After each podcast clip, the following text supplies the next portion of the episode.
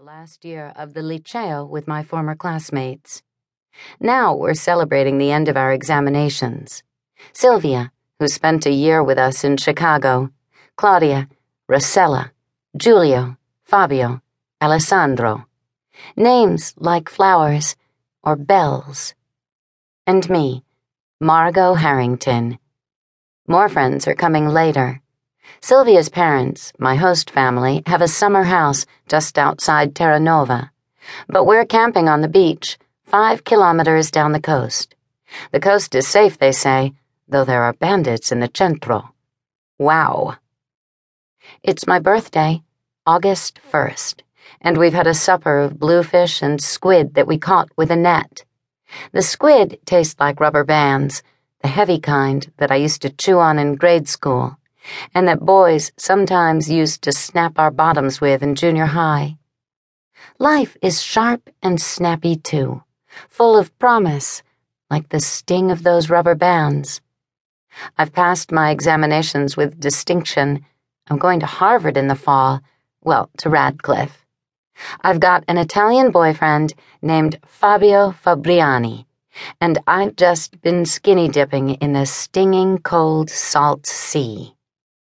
The others have put their clothes on now.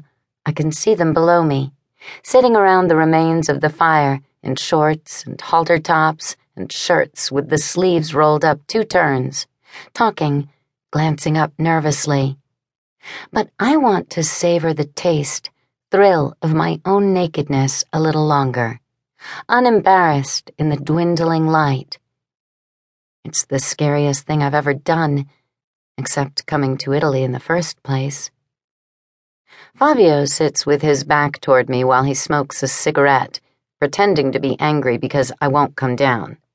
But when I close my eyes and will him to turn, he puts his cigarette out in the sand and turns. Just at that moment, I jump, sucking in my breath for a scream, but then holding it in in case I need it later, which I do. I hit the Tyrrhenian Sea feet first, generating little waves that will, in theory, soon be lapping the beaches along the entire western coast of Italy, Sicily, and North Africa, too.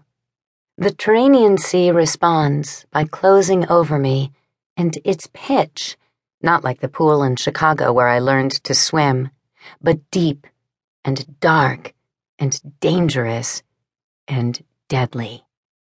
The air in my lungs, the scream I saved for just such an occasion, carries me up to the surface, and I strike out for the cove, meeting Fabio before I'm halfway there, wondering if, like me, he's naked under the water, and not knowing for sure till we're walking waist deep, and he takes me by the shoulders and kisses me, and I can feel something bobbing against my legs like a floating cork. We haven't made love yet but it won't be long now. Oh, Dio mio. The waiting is so lovely. He squeezes my buns, and I squeeze his, surprised. And then we splash into the beach and put on our clothes. What I didn't know at the time was that my mother had become seriously ill. Instead of spending the rest of the summer in Sardinia, I had to go back to Chicago. And then, after that, Nothing happened. I mean, none of the things I'd expected to happen happened. Instead of making love with Fabio Fabriani on the verge of the Tyrrhenian Sea, I got laid on a vinyl sofa in the back room of SNCC headquarters on 47th Street.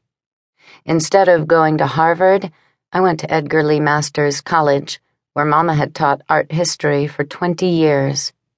Instead of going to graduate school, I spent two years at the Institute for Paper Technology on Green Bay Avenue. Instead of becoming a research chemist, I apprenticed myself to a book conservator in Hyde Park, and then took a position in the conservation department of the Newberry Library.